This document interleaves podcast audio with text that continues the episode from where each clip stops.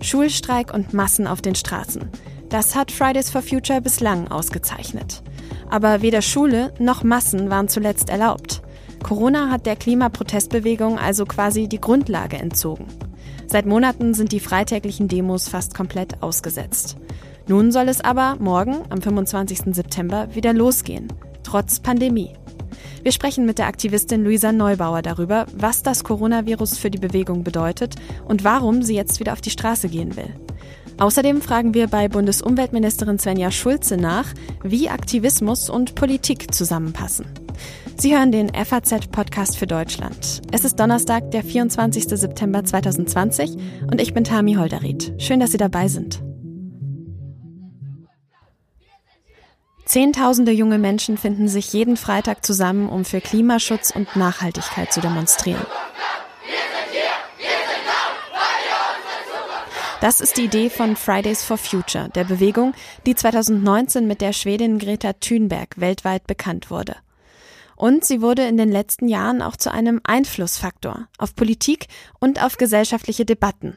Fridays for Future hat auf jeden Fall das Thema Klimawandel wieder ziemlich hoch auf die Tagesordnung gebracht und wahrscheinlich auch für den ein oder anderen Streit an familiären Esstischen und in politischen Parteien gesorgt.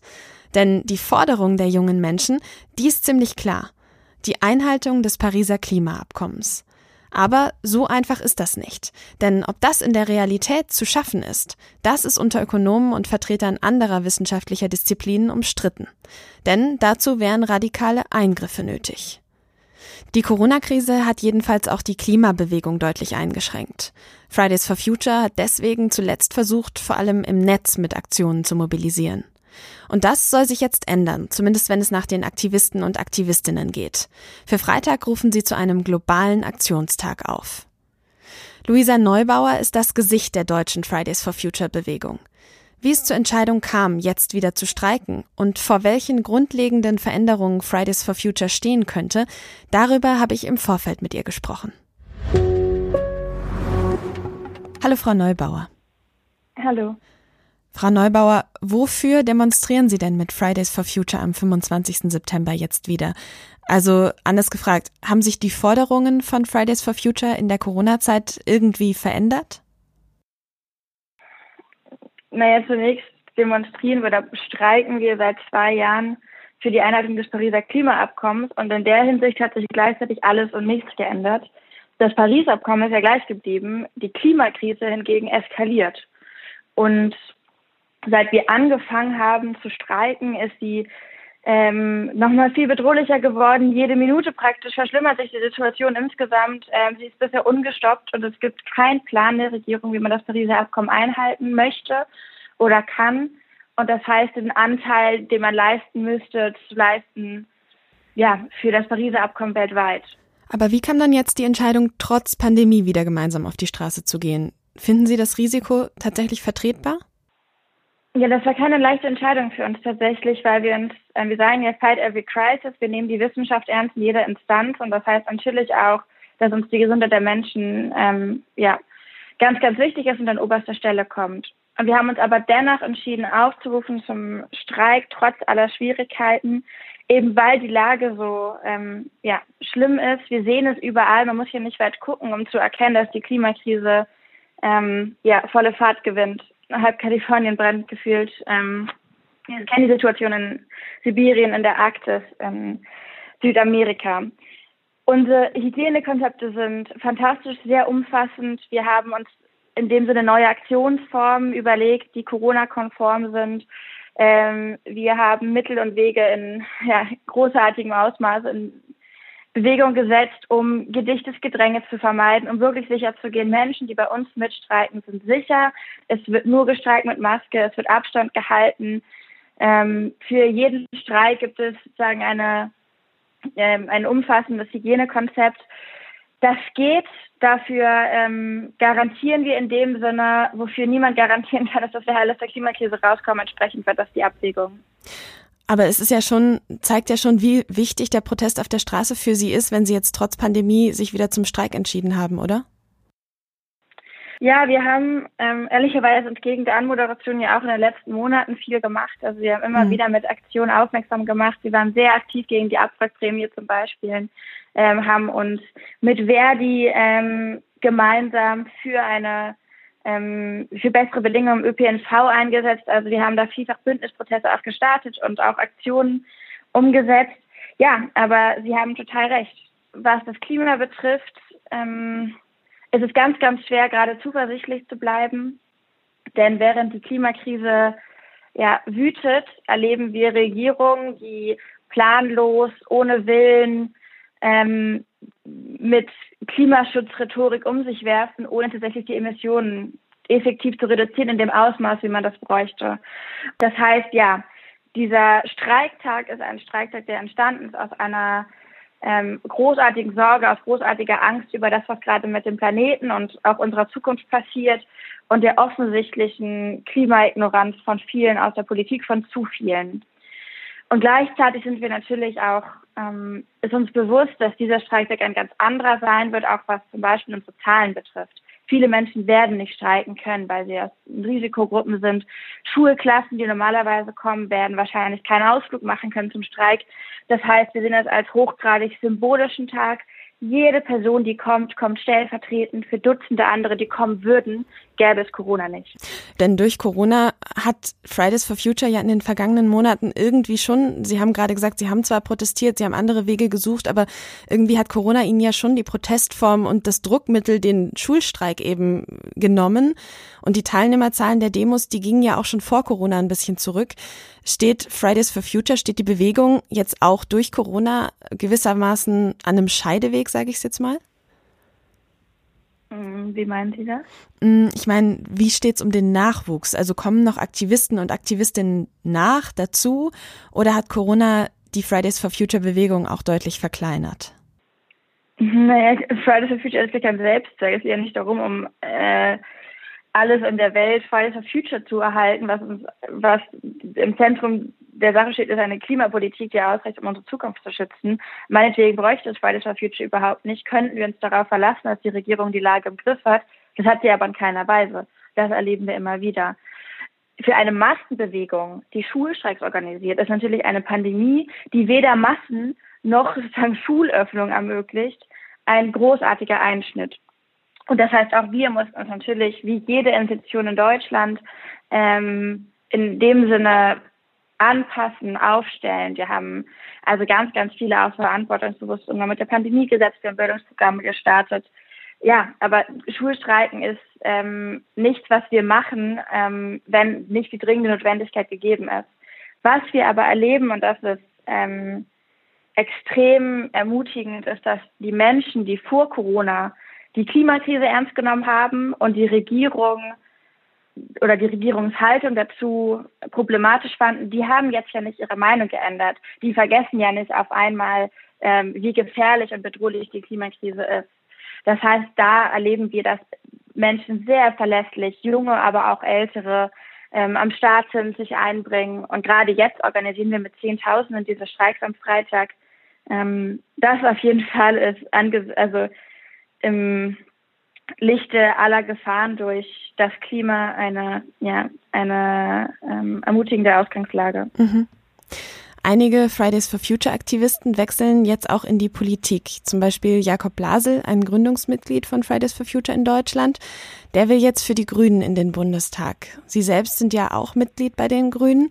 Ist denn eine politische Kandidatur für Sie in naher Zukunft eine Option? Überlegen Sie sich das? Nein.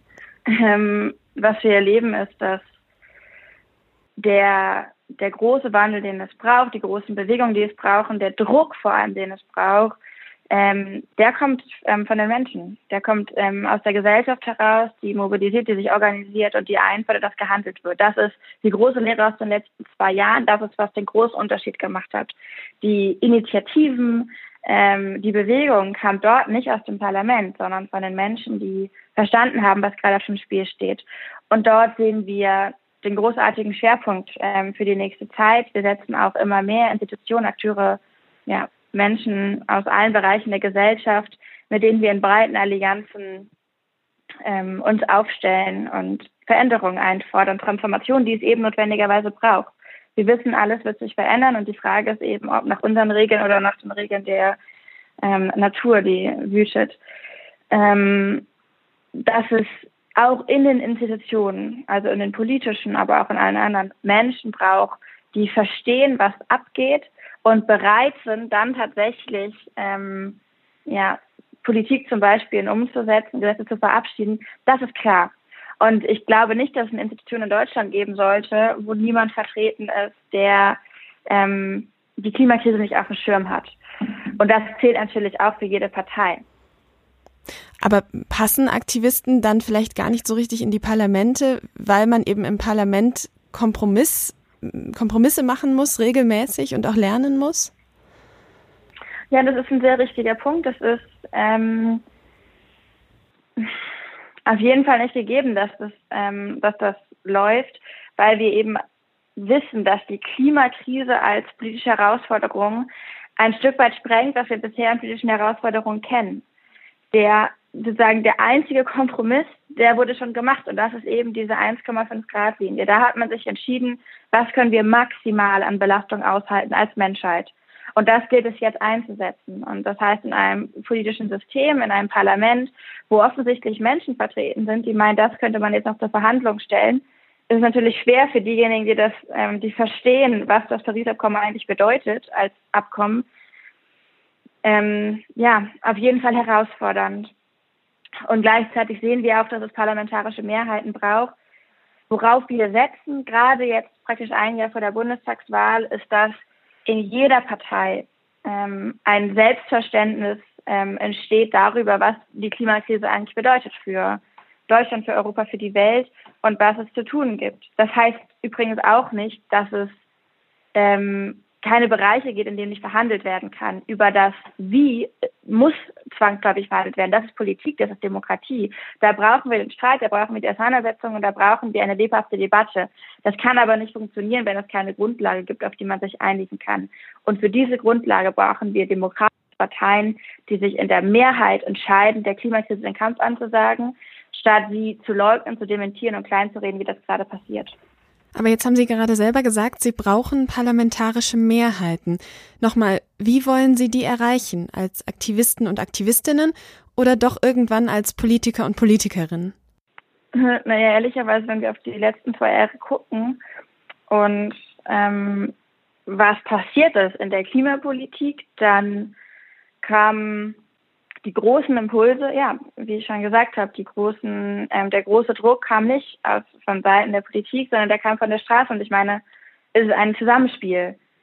Ähm, was wir sehen, ist aber, dass Menschen, die sich organisieren, die sozusagen berechtigterweise in diesem Fall für eine wissenschaftlich längst ähm, ausreichend belegte Angelegenheit ähm, auf die Straße gehen, Institutionen und Parteien herausfordern, ähm, unentbehrlich sind und in Sachen der Klimakrise könnte man sagen entscheidend.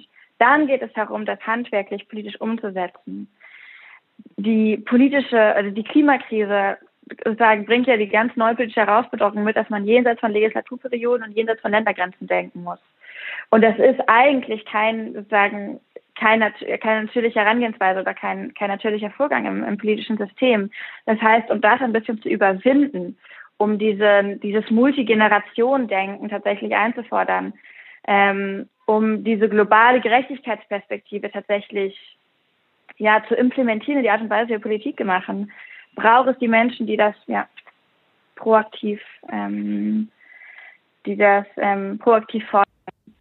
Ja, apropos Generationendenken. Wir sehen ja immer wieder in Umfragen oder in Wahlen, zum Beispiel jetzt vor kurzem bei der NRW-Kommunalwahl, dass schon vielen Menschen der Klimaschutz wichtig ist, vor allem jungen Menschen. Aber trotzdem gibt es eine Gruppe, ich meine jetzt nicht unbedingt Klimaskeptiker, ich meine eher Menschen, die schon das Klima schützen wollen, aber dafür nicht ihr ganzes Leben verändern wollen, die nicht bereit sind, auf vieles zu verzichten. Wie wollen Sie die erreichen?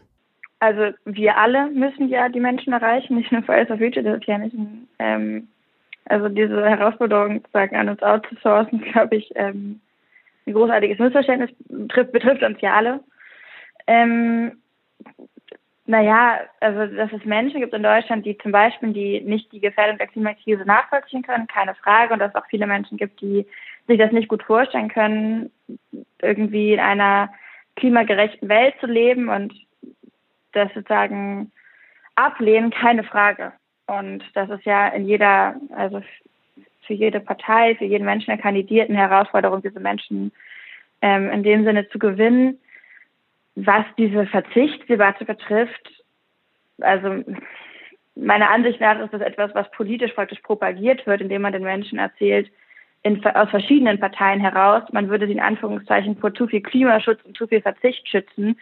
Ähm, die Verzichtsargumentation wird in meinen Augen in beiden Kreisen missbraucht, gerade von politischen Akteuren, um zum Beispiel, keine Ahnung, gegen die Grünen zu mobilisieren und den Menschen eben einzureden, Klimaschutz würde bedeuten, man müsste auf alles verzichten. Was ja bei dieser Debatte überhaupt nicht passiert, ist die Auseinandersetzung damit, worauf wir jetzt gerade verzichten.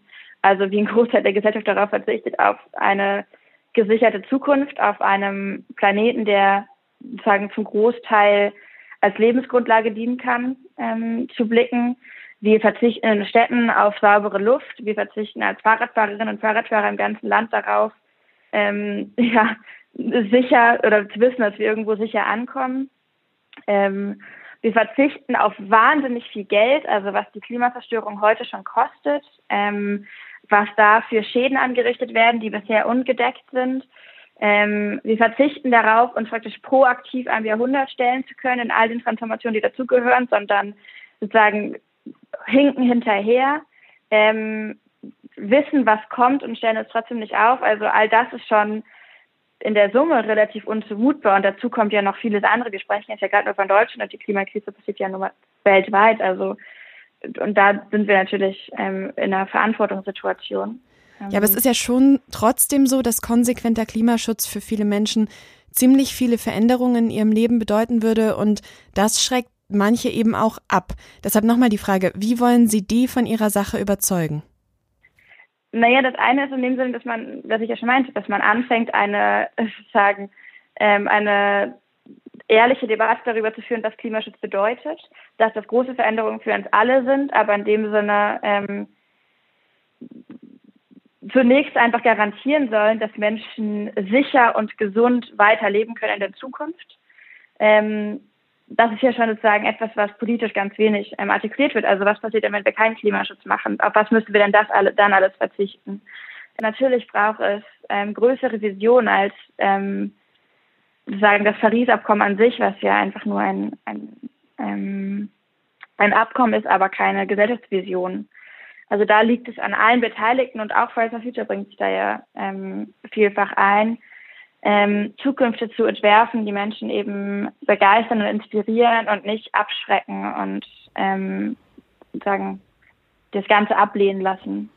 Oder braucht man vielleicht sogar eher dieses Abschreckende, aber im, in, im Hinblick auf, ja, auf eine Angst, die man vielleicht klar machen muss? Also braucht es, um umzudenken in der Klimakrise, eher eine konkrete lebensbedrohende Angst, wie wir sie jetzt zum Beispiel bei der Corona-Krise gesehen haben, wo ja dann schon ziemlich schnell ziemlich viele Menschen ihr Verhalten geändert haben?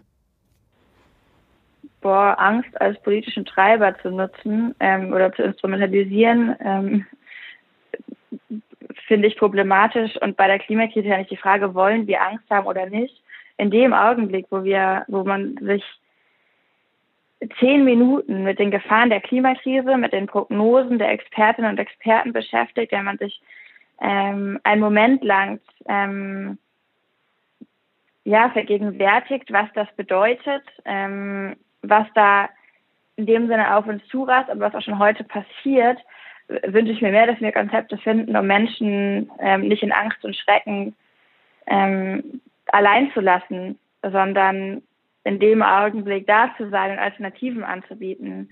Frustriert Sie das, dass eben in der Corona-Krise so deutliche Maßnahmen so schnell umgesetzt werden konnten und das eben in der Klimakrise seit Jahren nicht passiert? Wir stellen fest, dass die Klimakrise offensichtlich nie wirklich ernst genommen wurde. Denn wie, wie es aussieht, wenn eine Krise ernst genommen wird, das ähm, haben wir bei Corona erlebt. Das könnte mich jetzt wahnsinnig frustrieren und ich könnte auf den Boden stampfen und wütend sein und sagen, Mensch, ihr habt die Klimakrise ja doch immer noch nicht ernst genommen. Ist ja aber gar nicht hilfreich. Und es ist ja großartig, dass eine Regierung in Zeiten einer Krise handeln konnte und Menschenleben gerettet hat und Menschen beschützt hat und ähm, mehr oder weniger gut ähm, diese Gesellschaft durch diese Krise führt. Ähm, was ich daraus mitnehme, ist, oder was wir daraus mitnehmen sollten oder können, ist ein Verständnis darüber, wie es funktionieren kann, dass Krisen ernst nehmen. Dann bleiben wir noch kurz bei den Auswirkungen von Corona. Es geht ja jetzt schon viel um Investitionen, um Konjunkturmaßnahmen, die wir jetzt brauchen, um die Wirtschaft nach dieser Krise wieder anzukurbeln. Was bedeutet das für den Klimaschutz? Wie passt wirtschaftliches Wachstum und Klimaschutz zusammen? Hm, naja, die, das Pariser Abkommen ähm, geht ja von sozusagen einer vollständigen Dekarbonisierung ähm, der Weltwirtschaft aus, und zwar in sehr, sehr kurzer Zeit. Das heißt, ähm, das ist ein unfassbar tiefgreifender, umfassender ähm, Transformationsprozess, der da jeder Wirtschaft und damit auch die, also einschließlich der deutschen Wirtschaft bevorsteht. Und ähm, solange sozusagen wirtschaftliches Wachstum oder auch grundsätzlich ganz grundsätzlich wirtschaftliche Entwicklung an zunehmende und anhaltende Ressourcenausbeutung und Emissionen gekoppelt sind, geht da was nicht auf. Ähm, das, heißt, das heißt, da, wie, wie müsste ähm, jetzt die Wirtschaft ja. wieder angekurbelt werden im Sinne von Klimaschutz? Naja, mit einem ganz, ganz, ähm, mit einer ganz offensichtlichen und selbstbewussten ähm, Ausrichtung auf effektive Emissionsreduktion in Industrie und Wirtschaft. Ähm, das geht ja. Also wir sehen ja auch vereinzelt weltweit, wie man, ähm, wie man dort Anträge gestalten kann. Ähm, Unternehmen, die gesetzlich aufgefordert werden, bestimmte Klimaziele einzuhalten, das Hantieren mit einem Emissionsbudget. Und die Frage ist eben, ob man anfängt, tatsächlich Klimaschutz nicht als sozusagen Nebenbei-Ausgabe zu betrachten, sondern als Ausgangsfrage. Also wie ist das, was wir machen, vereinbar mit Paris, müsste in jedem Gesetzgebungsprozess und jeder Verhandlung im Konjunkturprogramme ähm, die oberste Frage sein. Und dann braucht es eben die politische Kreativität, die, ähm, ähm, die vielen guten Ideen, wie das gehen kann. Und genau solche Ideen, wie man Wirtschaft und Klimaschutz zusammenbringen könnte, hat vor kurzem Bundeswirtschaftsminister Peter Altmaier vorgestellt.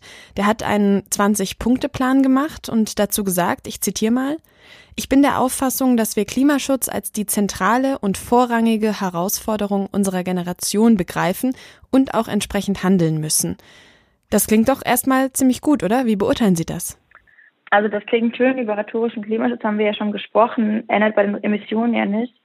Herr Altmaier, ähm, ja, ähm, muss er nochmal wirklich vorlegen, was er, sein Ministerium und seine Partei in den letzten Jahren, aber auch Jahrzehnten gemacht haben, ist ja praktisch der Boykott von all dem, was uns hätte vor dieser Krise bewahren können. Wir hätten ja ganz ähm, souverän ähm, jetzt die letzten Jahre und Jahrzehnte lang Klimaschutz in dem Ausmaße betreiben können, dass wir damit gut umgehen können, dass die Disruption sich in ähm, Grenzen halten und wir gut aufgestellt sind angesichts dieser ja, Krise. Das ist nicht passiert, auch dank ähm, ja, dem, der Politik, die er propagiert hat, der offensichtlichen ähm, ja, dem offensichtlichen Desinteresse, sich ähm, der Klimakrise zuzuwenden und sie anzuerkennen als politische Herausforderung äh, mit dem Gewicht, das sie hat.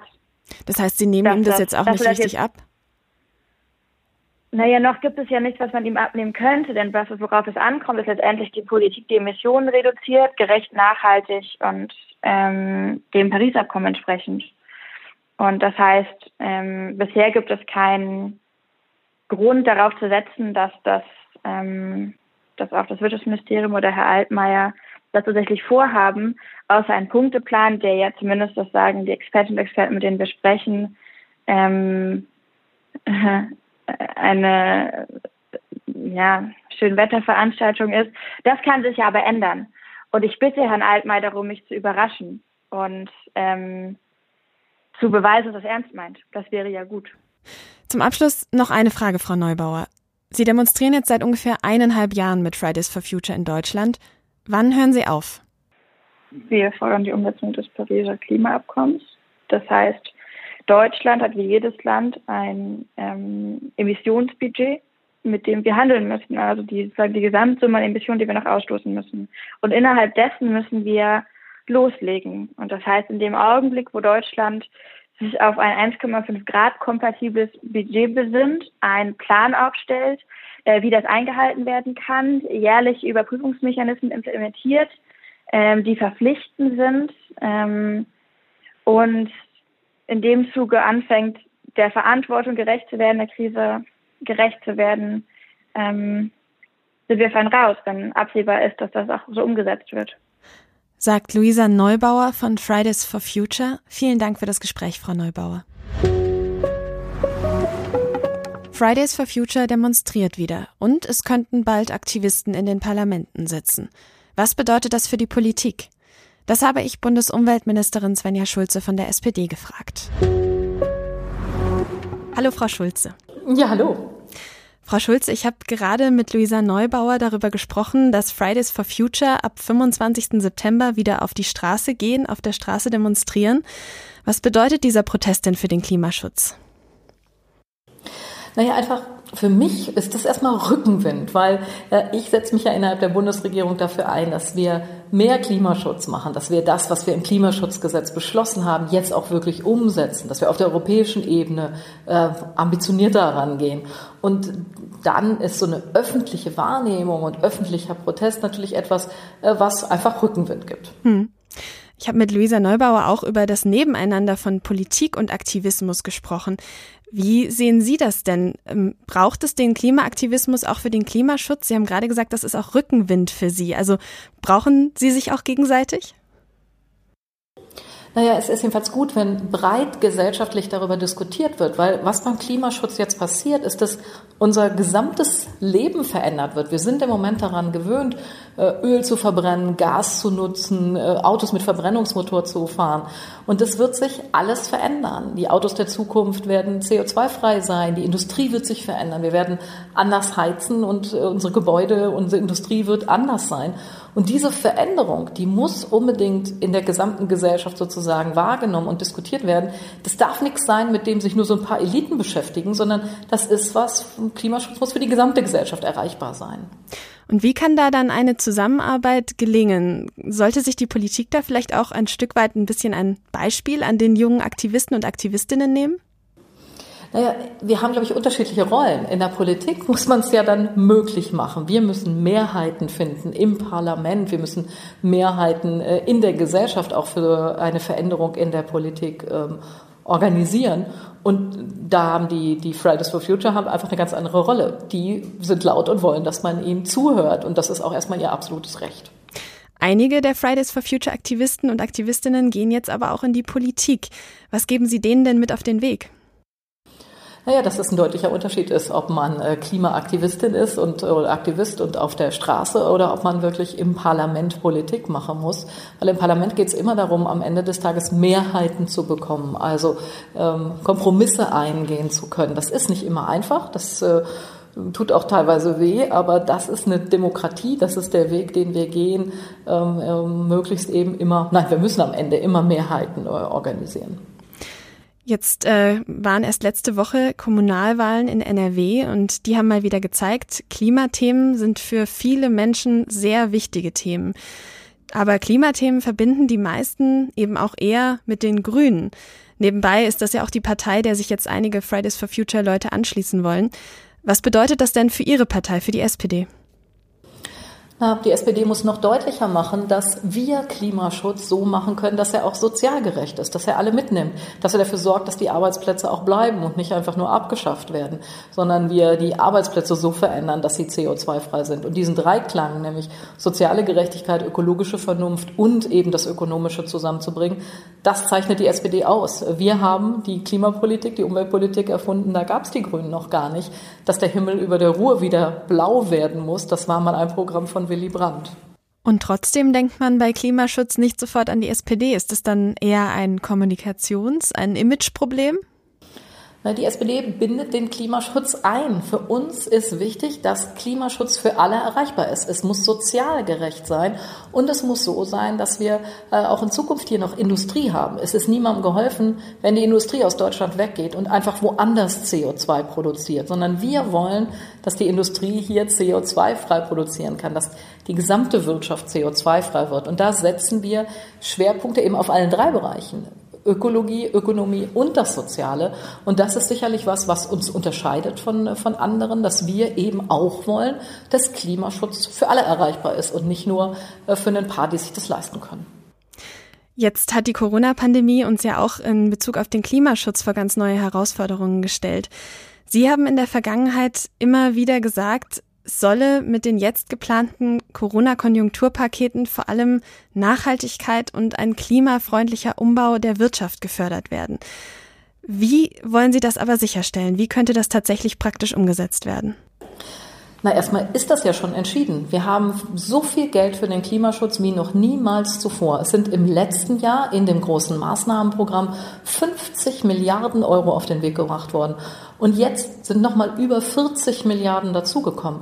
Das ist sehr, sehr viel Geld, was wir jetzt unmittelbar für den Klimaschutz zur Verfügung haben. Und damit machen wir Bahnfahren billiger, damit wird Fliegen teurer übrigens auch. Ähm, es wird, werden alte Heizungen ausgetauscht, es werden Gebäude gedämmt, es wird eine, gibt ganz viel Unterstützung für eine neue Mobilität, also andere Ladesäulen, intelligente Mobilitätskonzepte. Das alles wird mit dem vielen, vielen Geld unterstützt und darüber bin ich sehr froh. Es hat noch nie so viele Investitionen in die Zukunft gegeben, so viele Investitionen für den Klimaschutz wie heute. Vielen Dank für das Gespräch, Frau Schulze. Bundesumweltministerin Svenja Schulze sagt also, Kompromisse sind zentral in der Politik. Ob Fridays for Future Kompromisse kann und überhaupt will, das wird sich vielleicht in den nächsten Monaten zeigen. Wenn Sie noch weiterlesen wollen zu den Themen Klimapolitik, Klimabewegung, dann lege ich Ihnen ganz herzlich die Berichterstattung meiner Kolleginnen und Kollegen auf faz.net und natürlich auch in unserer gedruckten Ausgabe ans Herz. Mein Name ist Tami Holderried und ich wünsche Ihnen eine gute Zeit.